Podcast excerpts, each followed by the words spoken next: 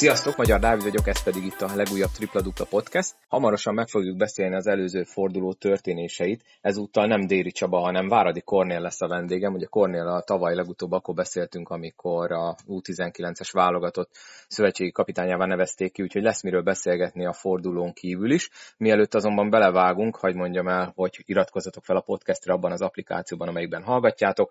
Ez lehet akár Spotify, akár Apple Podcast, vagy bármi más, illetve lájkoljátok a podcast Facebook oldalát, és kövessetek Instagramon, és akkor mindig értesülni fogtok az új epizódokról.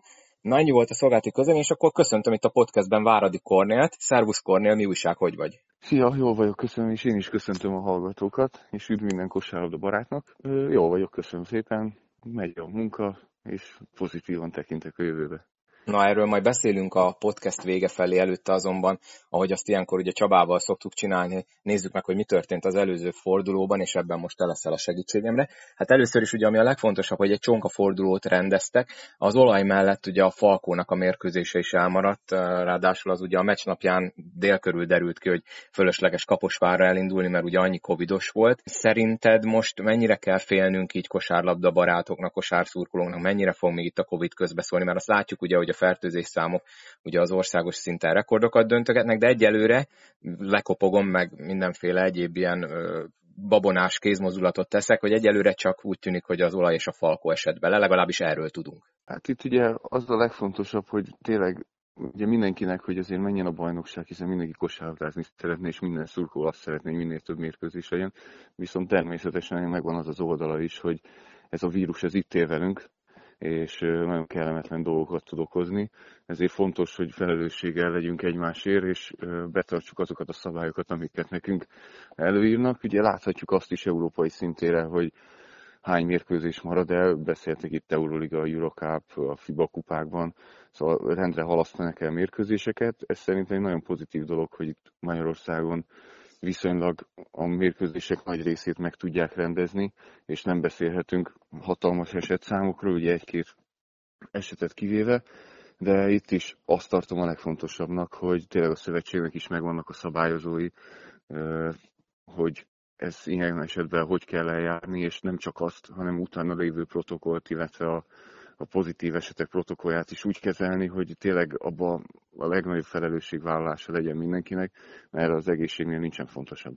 Azt szerinted mennyire szerencsés, hogy ugye nem minden esetben tiszta a kommunikáció? Ugye a Szolnoknál is először azt mondták, hogy 3-an voltak fertőzöttek, ha jól emlékszem, utána mondták, hogy még többen lettek. A Falkónál ugye nem volt konkrét számról szó, de ugye a BL meccsről tudjuk, hogy nagyjából kik lehettek azok, meg ugye nyilván ezek nem maradnak titokba, tehát fórumokon, szurkolók között azért elterjednek nevek. Szerinted ez így jó gyakorlat, vagy esetleg lehet érdemesebb lenne kerekperec megmondani, hogy kik azok, akikre nem számíthat adott esetben az edző, ki az, akik ugye beleesnek ebbe a protokollba és nem tudnak játszani? Mert ugye most nekem nem tisztem beleszólni egyik klubnak a kommunikációjával sem. Ezért is mondom azt, hogy ugye a szövetségnek megvan egy hivatalos COVID protokollja, ami szerint el kell járni, és ez direkt azért van, hogy maximális felelősségvállalás legyen minden csapat részéről. Ezt mindenki maga tudja szerintem úgy kezelni, de az a legfontosabb, hogy tényleg a játékosok egészségesek legyenek, és későbbiekben se legyen olyan post-covid tünetek, ami miatt a kosárlabdájukra ez kihathat, hiszen akkor egy klub sokkal többet tud veszíteni. Na hát így a covidos téma után, ami sajnos még idén is megkerülhetetlen, beszélünk akkor erről a 19. fordulóról röviden. Ugye voltak azért mérkőzések, és hát ugye amiről szeretnék veled beszélni, az a Sopronnak ugye az egészen parádés menetelése, a 10. győzelmüket is megszerezték. Nyíregyházán sikerült nyerni, ami ugye elsőre mondhatnánk, hogy nem meglepő, meg sima kettes, de hát tudjuk jól, hogy azért az ország egyik végéből a másikba átbuszozni, plusz ugye a Nyíregyháza is egy remek formában lévő csapat jó légiósokkal. Neked ez a Sopron 10 győzelmes sorozat mennyire meglepő, és szerinted hol lehet a vége ennek? Számomra ez egyáltalán nem meglepő, és nekem egy kicsit ott ugye a szezon elejé bukdácsolásuk volt az, ami inkább meglepő volt, hiszen egy nagyon erős keret, szerintem, nagyon jó légiósokkal, és mellette jó kiegészítő magyarokkal. Jó, persze, hogy közben voltak nekik sérülések, hasonló dolgok, de ez minden csapat életében előjön többször. Inkább az volt nekem meglepő. Az, hogy most így összeálltok, ugye az edzőcsere után légiósokon is látszik, hogy beálltak a sorba, sokkal inkább tisztelik a rendszert, amit játszanak, és látszik rajtuk az, hogy tényleg dúzadnak az önbizalomtól, és jó ritmusban vannak. Bár azt gondolom most egy nagyon nehéz mérkőzés van rájuk Pécsen is. Te is azt gondolod, amit Déri Csaba írt a BB1-re, hogy akár itt a Pécs meglepheti a Sopron? Mert én szerintem ez viszont már tényleg meglepetés kategória lenne. Most nem lebecsülve a pécsieket természetesen. A PDSK egy nagyon kellemetlen stílusú csapat, függetlenül attól, hogy hol áll a tabellán. Az egész játék stílusa olyan, hogy abban benne van az, hogyha elkapják a fonalat, hogy bárkit képesek megverni, viszont amennyiben nem az ő játék ritmusukban tudnak játszani, akkor elmondható az is, hogy bárkitől képesek ki is kapni, amire azt mondjuk, hogy mondjuk ott a Pécs az esélyesebb. Itt attól függ ez függni, viszont a Sopron tud reagálni az ő alacsony játékstílusukra, tud arra is, hogyha magas ötössel vannak benne. Szóval a Sopronnak elég mély a kerete ahhoz szerintem, hogy fölvegyen velük a harcot. Itt a kulcs az lesz, hogy a Pécs amerikaiért hogy tudják megállítani. Volt még egy másik rangadó, ami papíron rangadó volt, de a DEAC, ugye az előbb mondtuk a Sopronra, illetve mondtam, hogy milyen jó formában vannak, a DEAC pedig elég rossz formában van. A harmadik vereségük volt ez egymás után, most közvetlen riválistól, a Körmendtől kaptak ki megint, ugye legutóbb a Sopron tudta őket megverni, és ez azt is jelenti, ugye, hogy a DEAC elindult lefelé a tabellán, jelen pillanatban csak hatodikok, tehát nem is lennének közép szakaszban ugye a felsőházban. Na őnáluk szerinted mi lehet a probléma, mert a játékos keretük az nagyon bombaerős, ugye ott van Tóth Ádám, aki talán a legjobb, vagy a legjobb formában lévő magyar centerben, mondjuk Keller Ákos biztos vitatkozna velem, és valami mégsem működik, tehát ott is volt ugye edzőváltás, akkor úgy tűnt, hogy elindulnak felfelé, új lendületet kapnak, de valami nagyon megakadt náluk, és most már ez ugye, mondom, harmadik vereség zsinórban, és újra kezdenek ott is egy kicsit így előjönni azok a hangok, hogy mi lehet a probléma.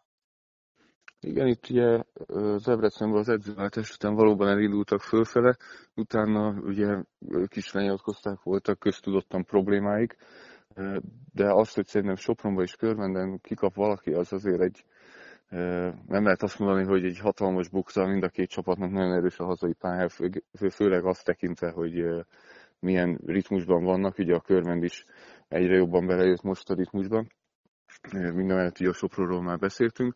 Debrecenben valóban adott minden, nagyon jó körülmények között dolgoznak, majdnem, hogy azt mondhatom, hogy a legjobb körülmények között az ország, viszont valóban hiányzik nekik egy ilyen kicsi, ami mindig átlendíti őket, hogy ne legyen ennyire hullámzó a teljesítményük. Én úgy gondolom, hogy megfelelő szakemberek van is vezetés, hogy erre biztos, hogy keresik a megoldást, de szerintem egy kicsit az állandóság az, ami meglegyen, illetve igen, ez egy következő lépés, hogy fölépítesz egy csapatot, ami jól működik, stabilan működik, és onnan, hogy tudsz fölépíteni egy csapatot, ami valóban sikeres legyen. Most ugye ők már ezt próbálják építeni pár éve, szerintem még most jön nekik el az a pillanat, mikor ezen át kell lendülniük, mert amennyit ők már ebbe beletettek, áldoztak, most már el kell jön az a pillanat, hogy tényleg a Debrecen ne csak egy jó csapat legyen, hanem a körülményekhez képest egy sikeres csapattá váljon. Ha ugye ránézünk a tabellára, ugye legalul találunk két olyan csapatot, akik ugye a múltjuk alapján hát egyáltalán nem idevalóak lennének, ugye az Zalaegerszegről és a Paksról van szó. Ugye nekik volt most egy egymás elleni meccsük, amit az Zete majdnem elszórakozott. Szerinted az, hogy ez a két klub így ide süllyedt, ez minek köszönhető, meg van nekik még remény? Ugye tudjuk, hogy hosszú a szezon, meg azért ott a középszakaszban lesznek majd olyan kiki meccsek, szinte az összes, ami ugye még sokat tud változtatni a tabellán, de mennyire reménykedhet akár az Zalaegerszeg, akár a Paks szurkolótábora, hogy nem itt fejezik be a szezont? Ebben a szezonban senkit nem lehet leírni, és azért látjuk, hogy pár mérkőzések vannak a csapatok közötti, szóval nincs az a klasszikus leszakadó, hogy 7-8 győzelemmel több van az utolsó előtténél, mint az utolsónak. Például ugye volt ez tavaly a Jászberény esetében, de itt minden csapat ott tud lenni, és bármikor följebb tud lépni. Ugye látszik ez is most Pakson is, illetve most Egerszegen is. Én úgy gondolom, hogy az elejének mind a két csapatnál rossz volt a légiós kiválasztás, ami azért nagyban befolyásolja a magyar bajnokságban elérhető eredményeket. Most, hogy ők is cseréltek régióst, ugye volt edzőcsere is, és most tényleg elkezdtek szerintem ezek a csapatok is fölfele jönni, szépen kezdenek összeállni. Sok van még a bajnokságban, és szerintem ez a középszakasz rész is, illetve a válogatott szünet utáni alapszakasz vége, illetve a középszakasz, az nagyon érdekes lesz ebből a szempontból, mert most tényleg azt lehet mondani, hogy igazából januártól elindult egy teljesen új bajnokság a sok átalakulás miatt. Hát igen, ugye ezt annól beszéltük is itt a podcastben többször, hogy talán soha nem volt még ennyi edzőváltás, meg ugye a szokásos légiós cserék is bejöttek. Egy pici benfentes infót tudsz nekünk adni, hogy Kecskeméten mi a helyzet? Ugye az is egy nagyon szép történet volt, ahogy a Kecskemét kezdte ugye veled, és utána folytatta Forrai Gáborral a menetelést. Viszont ugye hát gondolom ott is a sérülések, meg egyéb dolgok, ahogy közbeszóltak, most már sajnos, hát ugye nyilván kecskeméti szurkolóknak sajnos, ugye a KTE is elkezdett lefelé esni a tabellán, ugye sokáig ott voltak a harmadik helyen, de most ugye már átfordult ráadásul negatívba a mérleg. Hát ugye Kecskemét közel áll a szívemhez. Itt a helyzet, ugye, ahogy elindult a szezon, ugye úgy volt a terv, hogy 6 felnőttkorú játékos, és a többiek mind olyan játékosok, akik ugye megfelelnek az U23-as szabálynak.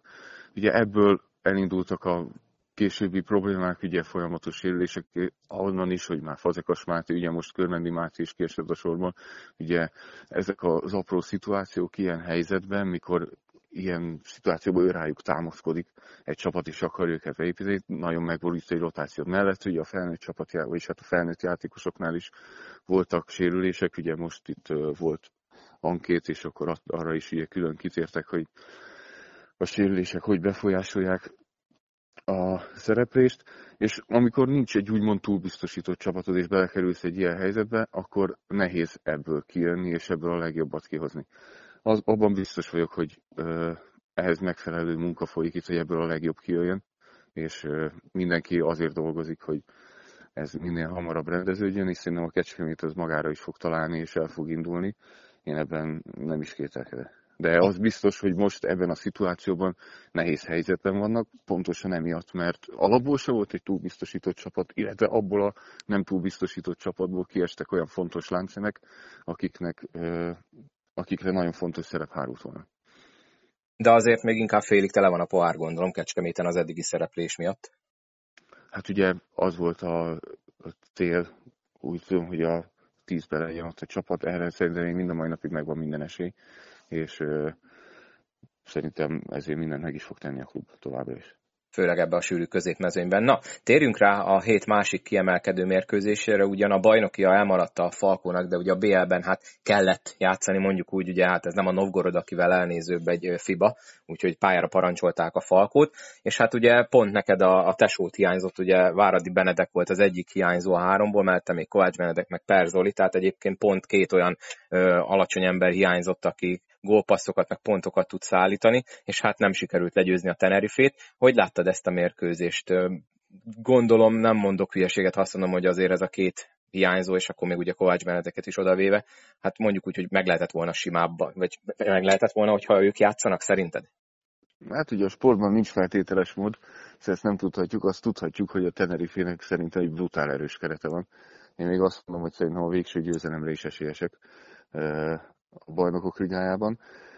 A mérkőzés, ugye most ha Zozót és Bennit kiveszük a Falkó csapatával, azért tényleg a Zozó egy olyan gárd, aki bármikor képes 30 pontot dobni, és eldönteni egy mérkőzést. Hát MVP formában játszik az utóbbi hetekben, ezt szerintem nyugodtan kijelenthetjük. Kijelenthető maximálisan. A Benni pedig ugye mind támadó, mind védőtérfélen a csapatnak az egyik agya, aki mozgatja, és egy nagyon erős karakter a csapaton belül. Na most ez a két emberük hiányzott. Ugye próbáltak itt más játékosok előrelépni, és tényleg nagyot harcoltak.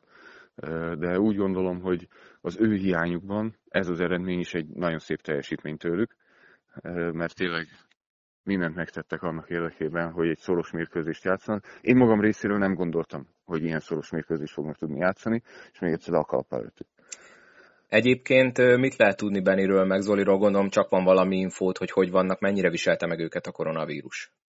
Játszani fognak-e már esetleg most hétvégén? Ezt esetleg erről pontos információm nincs, ezt szerintem csak az orvosok tudják megmondani, meg ugye a hivatalos dolgok, hogy vannak. Öcsémmel beszéltem, tudom, hogy relatíve tünetmentes, nincsen semmi problémája, és hát remélem, hogy ez így is marad, és remélem, hogy Zozó is jól van. Mondtad ugye, hogy itt páran megpróbáltak előlépni ugye a két alapember irányába, ez Marvin Clarkra igaz, ugye ezt szerintem talán az egyik legjobb mérkőzését hozta legalábbis pontokban, viszont ugye a másik új légiósabb Falkónak, akitől ugye sokat reméltek, Hawkinsról van szó, talán a harmadik vagy negyedik meccsét játszotta, és ismét pont nélkül fejezte be, pedig őt ugye úgy hozták, hogy egy jó tripladobó 4-es, ha jól emlékszem, talán ezt kommunikálták, Szerinted, ugye mondtad, hogy itt a magyar bajnokságban a elhibázott légiós választás ugye befolyásol lett, most a Falkóra ez nem feltétlenül igaz a játékos keretnek ugye a magyar része miatt, de egyelőre, amit látsz, mennyire tűnik reménytelenek, vagy inkább csak a szokásos szurkolói türelmetlenségről van szó az ő esetében? Kicsit úgy érzem ezt a helyzetet, mint mikor Barács került ide a Falkóhoz. Ugye ő is hasonló szerepkörbe érkezett, neki is az volt a feladata, hogy kiegészítő legyen légiósként a magyar válogatottak mellett. Ugye a Hawkinsnak is ez a szerepe, ő neki ugye most ez a szezonja eddig nem úgy sikerült. Mindamellett a saját meglátásom az az, hogyha megnézzük a statisztikáit, akkor nem az a klasszikus shooter karakter, de van dobása kintről, viszont egy olyan négyes, aki tud mindent játszani, szóval igazából all-around player, aki tud egyest védeni, le tud menni ötöst védeni, sokat lehet vele switchelni, szóval egy ilyen bő rotációban jól beilleszthető. Szerintem ez a folyamat még most megy, ugye ő is most már megérkezett, kezdi szokni a közeget, gyorsan bekerült a mélyvízbe, hiszen egy Falkó Körmend mérkőzéssel kezdett, de szerintem azért még lehetünk vele türelmesek, és ugye a Falkó azt kimondta azt is, hogy nem egy szupersztár légióst akart igazolni, hanem kiegészítő szerepre akart légióst igazolni, amihez persze neki még sokkal többet előre kell lépnie, de szerintem az a faktor megvan benne, hogy ezt létre tudja hozni. Ugye most ezzel a hazai vereséggel ez ugye azt jelenti, hogy a tabellán, meg ugye a továbbjutás szempontjából kicsit hátrányba került a Falkó, főleg ugye a hazai vereség, és annak tudatában ugye a Covid beleszólt, és hát ugye megnézzük, ugye itt a második körben már nincsenek könnyű csapatok. Azért itt van nekünk ugye a Tenerifé, ami ugye a spanyol bajnokságban, ugyan ha jól emlékszem a 9., de hát tudjuk, hogy a spanyol bajnokság az milyen játékerőt képvisel, de van nekünk egy francia dobogósunk a Strasbourg, meg van még a litván Ritász, akik szintén azt hiszem a második helyen állnak hazai bajnokságban, tehát mondhatjuk, hogy ez egy bődül erős csoport. Szerinted, hogyha, és most ez egy nagyon erős, ha nem szól már közben tovább a Covid, akkor van esély szerinted visszahozni ezt a hazai vereséget esetleg egy bravúr idegenbeli győzelemmel, és lehet esély a továbbjutásra, vagy az már ebben a csoportban azért egy kisebb csodakategória lenne? Azt szerintem egy kisebb csodakategória lenne, főleg annak értelmében, hogy azért a magyar bajnokságra is most már nagyon kell fókuszálni a Falkónak, mert elég sok csapat úgy erősített, hogy ott tud lenni a nyomában. Rendben, akkor menjünk tovább, illetve bocsánat, még a Falkóval kapcsolatban ugye másik ilyen komolyabb hír volt az elmúlt hétben, ugye általában a játékosokra szoktuk felkapni a fejünket, de a Falkó esetében az, hogy Gasper Okorn távozott, az is egy elég nagy felhördülést keltett. Szerinted ugye az ő szerepe, attól függetlenül, hogy már nem ő volt a vezetőedző, azért az szerintem még mindig jelentős volt, ugye segített meg szakmaigazgatóként, aktívan részt vett szerintem mindenben.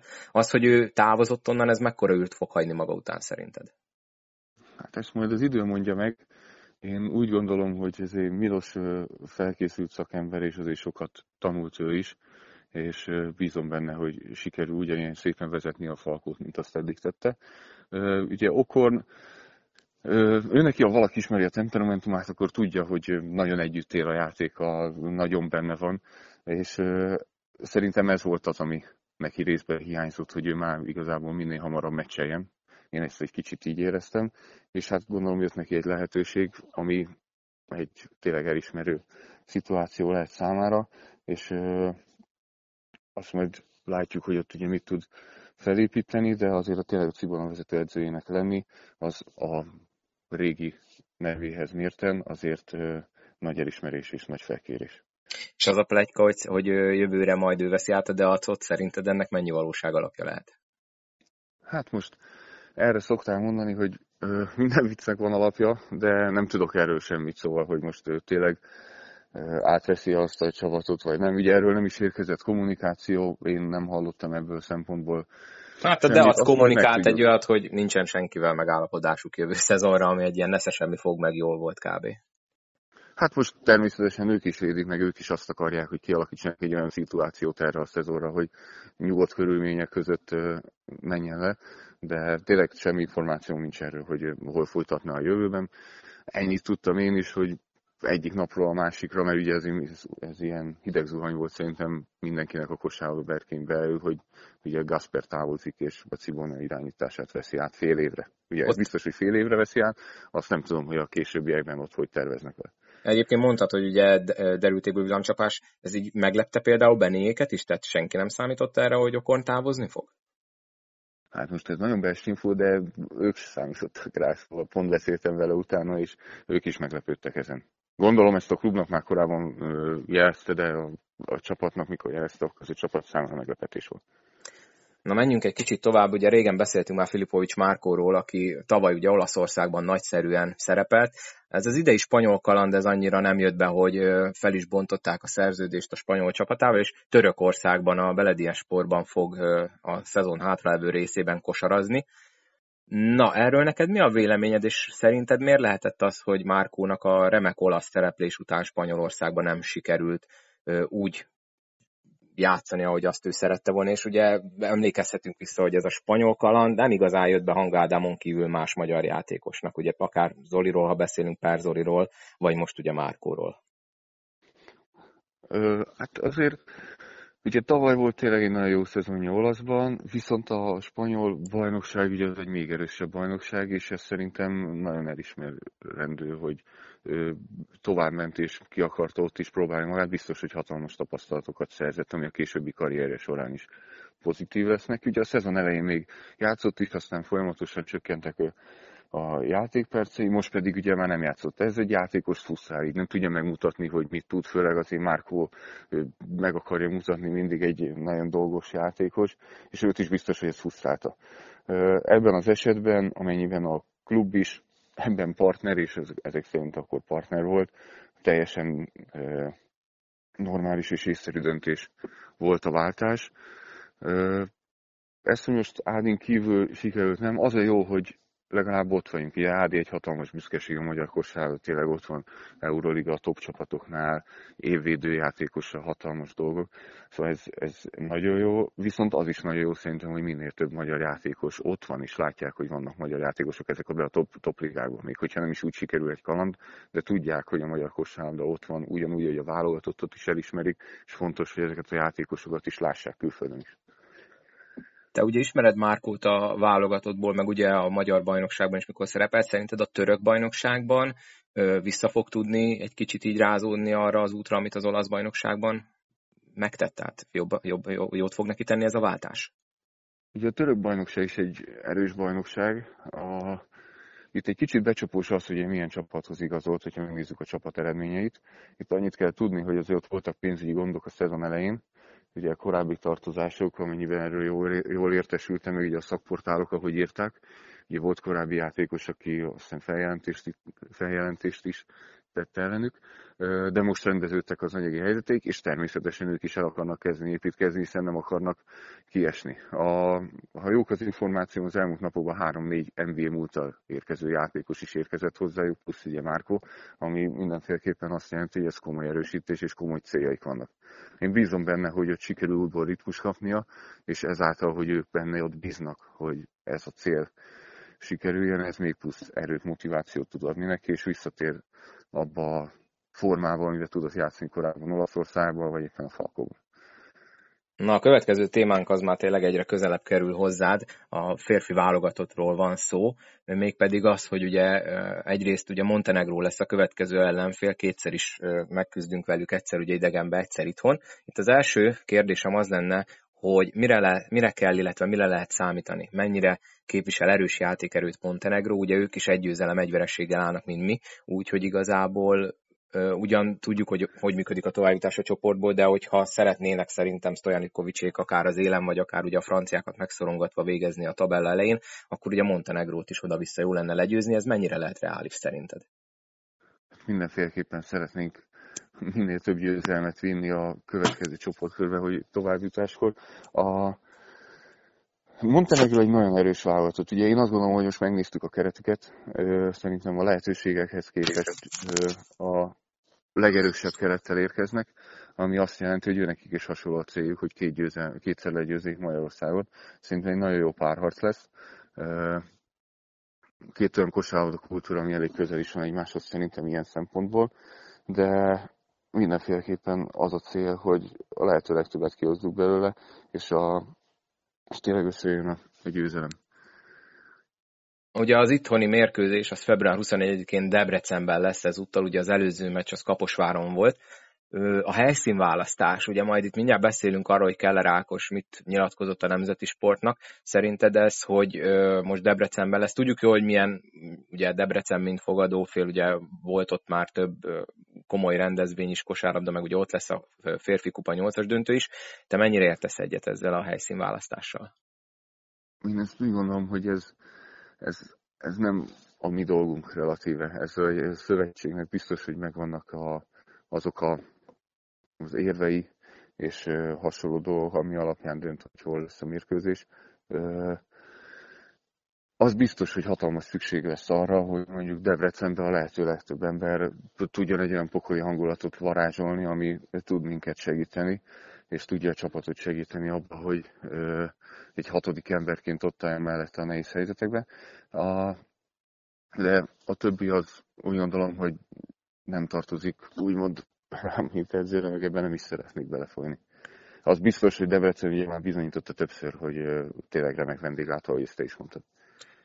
Hát attól függetlenül sajnos még muszáj leszek ebben fogadni téged, mert ugye Keller Ákos nyilatkozta ezt a BL mérkőzés után a nemzeti sportnak. Ugye két dolog van, amire így felkapta a kosártársadalom a fejét. Az egyik ugye az, hogy ő neki problémája van a helyszínválasztásra, most idézem ugye a nyilatkozatát, hogy a válogatott mérkőzések helyszínének kiválasztásakor nem veszik figyelembe azokat az észrevételeinket, amelyek segítenék az eredményességünket. Ugye ő a válogatott csapatkapitány, tehát hogyha ő ezt mondja, akkor az biztos nem légből kapott dolog, akkor biztos a csapatnak, az egészének a véleményét képviseli. Igazából itt én arra akarnék kérdezni, hogy szerinted ő nekik, mint játékosoknak mi lenne a legoptimálisabb? Most ugye lehet azt mondani, hogy a Falkó adja a válogatott gerincét, nyilván akkor Szombathely egy ideális választás lenne. Ugye sokan szokták mondani Budapestet, mert az minden szurkolónak nagyjából egyforma távolságra lenne jól megközelíthetően, és akkor ugye van most egy Debrecen, előzőleg volt egy Kaposvár. Szerinted itt mire utalhatott Ákos, hogy mi az, ami nekik így az eredményességükben segítség lenne? Ja, nem tudom, hogy mire utalhatott, természetesen, hogy ők Szombathelyen játszanak, ezért biztos, hogy nekik otthonosabb, viszont tényleg itt van egy másik oldal is, ami a szövetség oldala is ilyen helyzeteknél a kijelölésében, azt is meg kell érteni. Ez, hogyha Ákosnak tényleg így ez a vélemény, és így ott mondta is a cikkben, hogy erről szeretne a későbbiekben egy megfelelő megbeszélést tartani, egyetértésben a válogatottak, akkor ennek biztos meg lesz a fórum a szövetségen belül is, és ezt a szituációt át fogják beszélni, de fontos, hogy ezt ők ott meg tudják tárgyalni a normális körülmények között. A másik érdekes, amit ugye mondott, az az, hogy, és itt megint idézek, hogy ahogy többször is hangsúlyoztam korábban, halaszthatatlannak tartom az NB1 középszakaszának eltörlését. És ugye itt utána folytatja a levezetés, hogy ugye mennyi pluszmérkőzés lesz, milyen sokáig tart a bajnokság, utána meg kb. Rögtön kezdődik ugye a felkészülés az Európa-bajnokságra, ergo ugye, hogy rengeteg meccs van, sokat kell játszani, kevés idő van a pihenésre. Ugye itt erre megint felkapták sokan a fejüket, hogy de hát általában az van mantrázva, hogy a játékosok szeretnek játszani, legyen minél több mérkőzés, ugye azt tudjuk tavalyról, hogy a klubok kérték, hogy maradjon a középszakasz, mert ugye plusz mérkőzések, plusz bevétel, meg plusz játék, stb.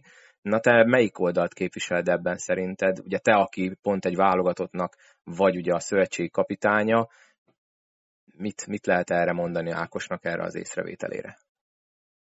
Egyetértek attól, hogy biztos, hogy fáradtak. Ugye beszélek öcsémmel is, és tudom azt is, hogy mennyi mérkőzésük van, és hogyan. Azt a szituációt, hogy így vannak a mérkőzések, és így alakult a naptár, azt viszont nem gondolnám, hogy pont a szövetség tehet erről, ugyanis a COVID helyzet miatt tolódott el ugye az EB, csúsztak össze a FIBA ablakok, ami miatt most ilyen sűrűn kell játszani. A mellette lévő ugye már többé van középszakasz, most is próbáltak szüneteket hagyni, ugye a versenynaptáról, főleg azért, hogy ugye, ha elmarad mérkőzés, vagy bármi hasonló szituáció van, akkor ezeket lehessen pótolni. Szóval itt én ebben látom az elsődlegeset, hogy ugye ott föltorlódott minden, emellett persze megértem azt is, hogy nekik nagyon sok mérkőzésük van. Én, ha egy kicsit mondhatom azt, a saját véleményem, engem meglepett, hogy a Falkó eddig várt pont a harmadik régiós meghozatalával, miután tovább jutottak a BL-ből, főleg annak értelmében, hogy minél több játékos tudjanak forgatni mind a két szintéren, mert ha megnézzük azért a többi top csapatot más országban, akkor mélyebb rotációval játszanak. Igen, mert ugye mindig mondjuk, hogy... Igen, bocsánat, hogy közbevágtam, te ugye át a Falkónál, hogy tök jó, hogy ott van ugye 6 magyar válogatott játékos, de tulajdonképpen egész szezonban egy 8-9 fős rotációval játszottak csak. Hát igen, erről beszélek ugye más csapatoknál, akik két fronton vannak, ha megnézzük akár a focit, a kosárlabdát, a kézilabdát szinte valahogy teljesen más keretek játszanak. Jó, én tudom ezt is, hogy biztos vannak anyagi háttere, minden, szóval minden oldalnak van pro és kontra, csak én is itt azért vagyok, hogy elmondjam az én promat és kontrámat. Szóval én ebben itt látom, ugye amikor meg megérkeznek a válogatottba, akkor itt tisztában mindenki azzal, hogy tényleg milyen terhelésből jönnek, és itt is nagyon fontos az, hogy az első pár napban, amellett, hogy már készülünk mentálisan, meg taktikailag az ellenfélre, de hogy a regeneráció, rehabilitáció az meglegyen nekik, és adott is nekik, hogy tényleg készek legyenek a következőt, és úgy menjenek vissza a klubhoz, hogy ott is újból tudjanak teljesíteni. Na, hát kiveséztük ezt is, és akkor most térjünk rá arra a témára, ami ugye téged elsősorban Premier plánból érint, az ugye az utánpótlás válogatott. Ugye október vége fele, ugye akkor történt a váltás, ha jól emlékeim szerint, akkor beszéltünk, ugye, hogy megkaptad ugye ezt a megtisztelő pozíciót. Na, milyenek az első tapasztalatok? Azért most már eltelt 4 év, hogy látod a dolgot, mennyire bántad meg, vagy éppen nem bántad meg, hogy belevágtál ebbe a kalandba? Én továbbra is ezt egy nagyon szép feladatnak tartom, amiben nagyon sok lehetőség van, nagyon sok építkezni való van, és nagyon sok építeni való van. Ugye volt már 1-2 összetartásunk, volt szerencsére decemberben egy nagyon jó kis tornánk ugye a Rágéber Akadémia szervezésében, és ugye ezután is, amit már korábban is mondtam, köszönöm a szövetségnek is, hogy tényleg ilyen hosszú felkészülést tudott biztosítani a szezonon belül, illetve a csapatoknak a megértését, hogy ott a játékosokat elengedték, és ők is belátják, hogy milyen fontos ez a világbajnoki részvétel ennek a korosztálynak. Vannak technikai hiányosságaink, fizikai hiányosságaink, de mind olyan, ami fejleszthető, és ezt tartom a legjobbnak. Nagyon jó a mentalitása szerintem a társaságnak, és ez nagyon fontos az egészben, hogy tudjunk építkezni napról napra, ne csak a válogatottban, hanem a klub szinten is, mert azért most már szerintem minden adott ehhez, és ebben az a fontos, hogy edzők, mind válogatott edző, én a klubban, a klubedző, a válogatott edzőkkel kialakuljon egy olyan kapcsolat, dolgozunk is ezen, mindkét oldalról, hogy tényleg a játékosok tudjanak fejlődni. Ez a kosárlabda érdekel, be kell látnunk azt is, hogy pár éven belül a felnőtt válogatottnál is generációváltás lesz, és ki kell nevelnünk olyan játékosokat, akik utána jönnek, és ott tudnak lenni, és tudják tartani ezt a sikerességet, ami fel lett építve itt az elmúlt években. Ugye ezt olyan keze alatt. Szóval ezek mind ilyen fontos dolgok. Nagy lépés ez nekünk, mert a B-divízió közepe és az A-divízió top, illetve a világ top mezénye között hatalmas ugrás van, ami egy hatalmas lehetőség. Szóval ez, nem tudom, hogy utánpótlás játékos Magyarországon kapott-e ekkora lehetőséget. Én ezt nem teherként élem meg, és ezt próbáljuk is a gyerekek felé is ugye ezt így kezelni, hanem ez egy hatalmas lehetőség, amivel élvezik ezt a játékot, élvezik ki minden pillanatát, és próbáljanak minél többet megfogni abban, amit próbálunk adni nekik, amit a szituáció ad nekik, és akkor már győztesen vonulunk ki. És ugye a cél a végén, az pedig az, hogy tényleg egy versenyképes csapat legyen ott az U19-es VB, hogy büszkén tudjuk képviselni Magyarországon, jó mérkőzéseket játszunk, és tényleg megmutatjuk azt, hogy mi is az a magyaros karakter, ami miatt ez a relatíve kis ország is több sportágban mindenben ott van a világ elitjében. Ugye említetted ezt a évvégi felkészülési tornát, ez az első Füzesi József emléktorna volt. Itt játszottatok ugye bosnyák, orosz, meg ugye a helyi Pécs utánpótlás csapatával. Mondtad ugye, hogy vannak fizikai, meg egyéb lemaradások. 18 éves korban ezeket mennyire lehet még kijavítani? Ugye mindig arról van szó, hogy a magyar játékosok ugye nem úgy kerülnek ki utánpótlásból, mint ahogy ugye a nálunk magasabban jegyzett országok bajnokságaiban kerülnek ki a gyerekek. Ezeket mennyire lehet pótolni, vagy mennyire olyan hátrány ez, amit már nehéz behozni, vagy akár lehetetlen? A mai világban, mikor már szinte mindent lehet mérni, akkor azt kell mondjam, hogy használni is kell azokat az eszközöket, hogy ezeket tudjuk mérni. Most már szerintem a legtöbb klubnál ez megadódott, a válogatottnál is adott, és erre hagyatkoznunk kell. Szóval és lehet követni a játékosok fejlődését, mert tényleg egy olyan képet tud visszaadni, hogy látjuk, hogy jó úton haladunk-e. És ebben, ha tudunk előre lépni és menni ezen az úton, akkor tudjuk őket fejleszteni minden téren. Ez lenne a cél. Ezt is ki tudjuk venni ebből a felkészülésből, és ez is egy fontos cél, hogy ne csak azt a célt lássuk, hanem az ahhoz vezető utat, amiből lehet későbbiekben is építkezni. Itt 3 nap alatt ugye 3 mérkőzésetek volt a 2 ünnep között. Mennyire volt nehéz rábírni a srácokat, hogy azért ne bebeiglizve meg ugye mindenféle karácsonyi sütizés után érkezzenek a válogatotthoz? Jó állapotban érkeztek vissza, erre nem lehet egy szavam sem. Mindamellett elég furcsa a helyzet, hogy utolsóként visszamentünk. De azt is kell tudni, hogy nem sokszor készülünk VB-re, azt is kell tudni, hogy ahol srácok tartanak a magyar NB1, vagy legyen az Európa top bajnoksága, vagy később reméljük NBA, ott ilyenkor játszanak. Ez szórakoztatóipar. Az NB1-es klubok edzenek, játszanak. És hát nekünk is ahhoz, hogy sportszakmailag is, ha megnézem, akkor most ha több pihenőt kapnak, akkor majdnem 3,5 nap után le kell játszani 3 meccset, abban hatalmas sérülés veszély van, amit nem szeretnénk előidézni. Szóval, de jó állapotban jöttek vissza, és úgy gondolom hatalmasat harcoltak minden meccsen. Az érződött, hogy ahogy fáradunk, megyünk lejjebb, de próbáltak küzdeni, harcolni, és ez nekünk jó. Nagyon sok visszajelzést adott nekünk az a torna.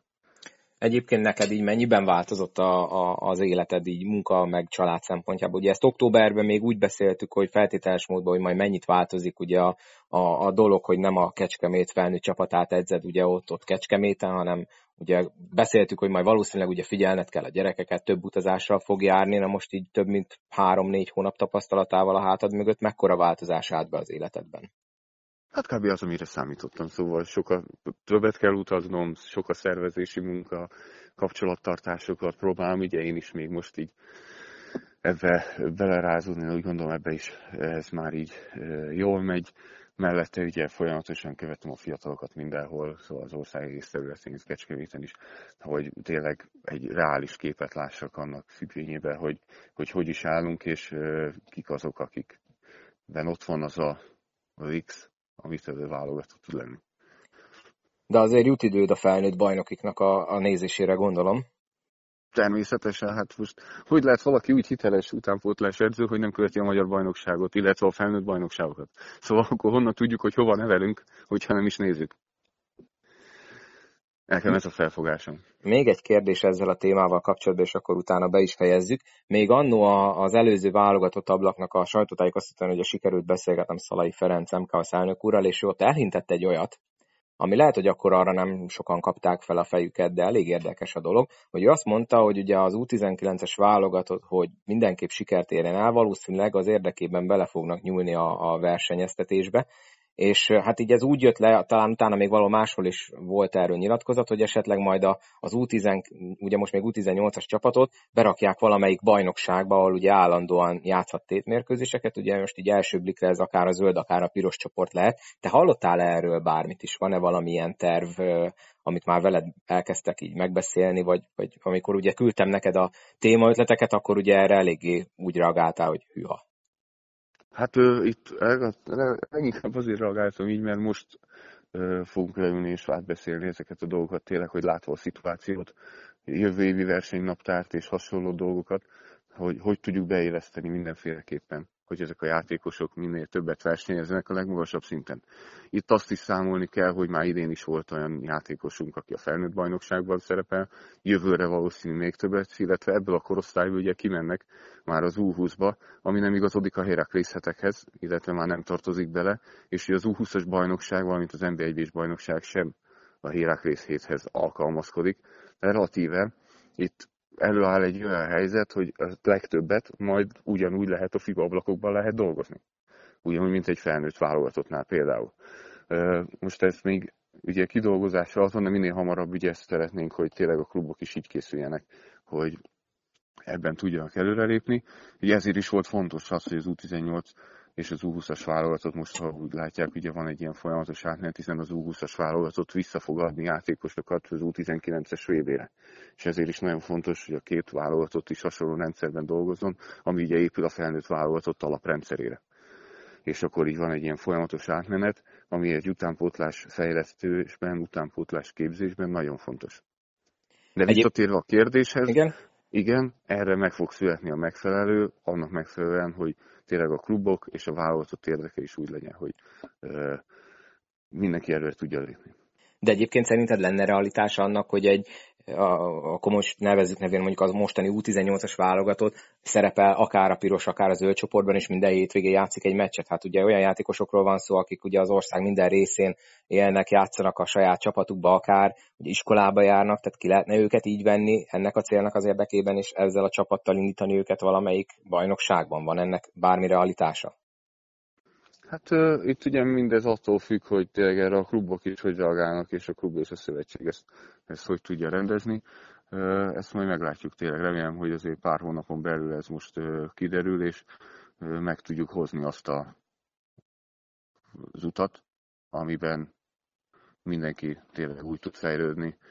Mi is tudunk készülni az U19-es éve mellette, pedig ugye a klubok érdeke is maximálisan ki van szolgálva, mert ez is egy fontos része a kommunikációnak, hogy egy úton haladjunk. Na, végezetül mi arra az útra lépünk, hogy akkor befejezzük a beszélgetést. Jön hétvégén a 20. forduló, ugye ilyenkor Csabával mindig megbeszéljük, hogy melyik az a mérkőzés, amitől legjobban vár és miért. Lesz ugye nekünk itt egy nagy rangadónk az Olajalba-Fehérvár tévés mérkőzés, ráadásul ugye szombaton 17 órakor. Ugye ez egy nagyon nagy rangadó. Olajat nem láttuk több mint 2 hete, nem tudjuk, hogy milyen állapotban vannak. Szerinted mi lehet, illetve te melyik mérkőzést várod? Ugye lesz még egy Falkó-Zalaegerszeg, az odavágó, ugye Zalaegerszegen az egyik legjobb meccs volt a szezonban, ugye hosszabbításban tudott csak nyerni a Szombathely, szóval lesznek azért érdekes mérkőzések ezen a hétvégén, és te melyiket várod a legjobban és miért? Hát én az Olaj-Albát, illetve a Falkó-Egerszeget egy kicsit így összemosnám, mert így ott ugyanaz a helyzet, szóval nem tudjuk, hogy például a két hazai csapat esetében melyik csapat hogy jön ki, ugye a Covid helyzetből. Szóval ez ugye lehet pluszos, mert hatalmas a játékosokban az, hogy na végre játszhatunk, és ez jól sül el, illetve lehet negatív, hogy nincsenek játékritmusban, ugye az Alba pedig egyre jobban játékritmusban van, az Ette is jó formában van. Szóval mind a kettő egy érdekes találkozó lenne, szerintem ott lehetetlen megjósolni azt, hogy mi a papírforma. A másik találkozó még, ami érdekes lesz, ugye, hogy a DEAC hazai pályán, ugye a vereségek után nagyobb nyomás alatt, mit tud kezdeni a Kaposvárral, akik viszont jó formában vannak, függetlenül attól, hogy elmaradt most ugye egy mérkőzésük, ez is, hogy mennyire zökkentek ki, de jó formában vannak, feljövőben vannak, az egy nagyon érdekes mérkőzés lesz szerintem. Talán még azt várom majdnem úgy a legjobban, hogy ott hogy fognak alakulni a szituáció. Na, Kornél, hát nagyon szépen köszönöm. Szerintem egy nagyon jót beszélgettünk. Köszi, hogy megosztottad velünk meglátásaidat, illetve hogy tudtunk akkor itt beszélni az utánpótlás válogatottas dologról, mert ugye ez egy elég érdekes dolog szerintem. Van-e még valami, amiről nem beszéltünk szerinted, és aktuális lett? Én szerintem mindent kiveséztünk. Szerintem említettünk mindent. Szuper, akkor nagyon szépen köszönöm, hogy itt voltál. Köszönöm szépen természetesen mindenkinek, hogy meghallgattátok ezt az epizódot. Ne feledjetek el feliratkozni a podcastra abban, amelyikben hallgatjátok. Lájkoljátok a Facebook oldalt és kövessetek Instagramon, akkor tudja, hogy értesültök majd a következő epizódokról is. Természetesen az összes korábbit meg lehet hallgatni, akár azt az ominózus októberit, amiben ugye Kornél veled meg Forrai Gáborral beszéltünk erről a nem éppen szokványos edzőcseréről, úgyhogy azt is érdemes bepótolni, aki esetleg azt nem hallgatta meg. Kornél, még egyszer nagyon szépen köszönöm, jó hétvégét neked, és akkor további jó munkát, biztos, hogy fogunk még beszélni. Nektek pedig még egyszer köszönöm, hogy meghallgattatok, és akkor mindenkinek jó szurkolást a hétvégén. Szia Kornél, sziasztok! Szia!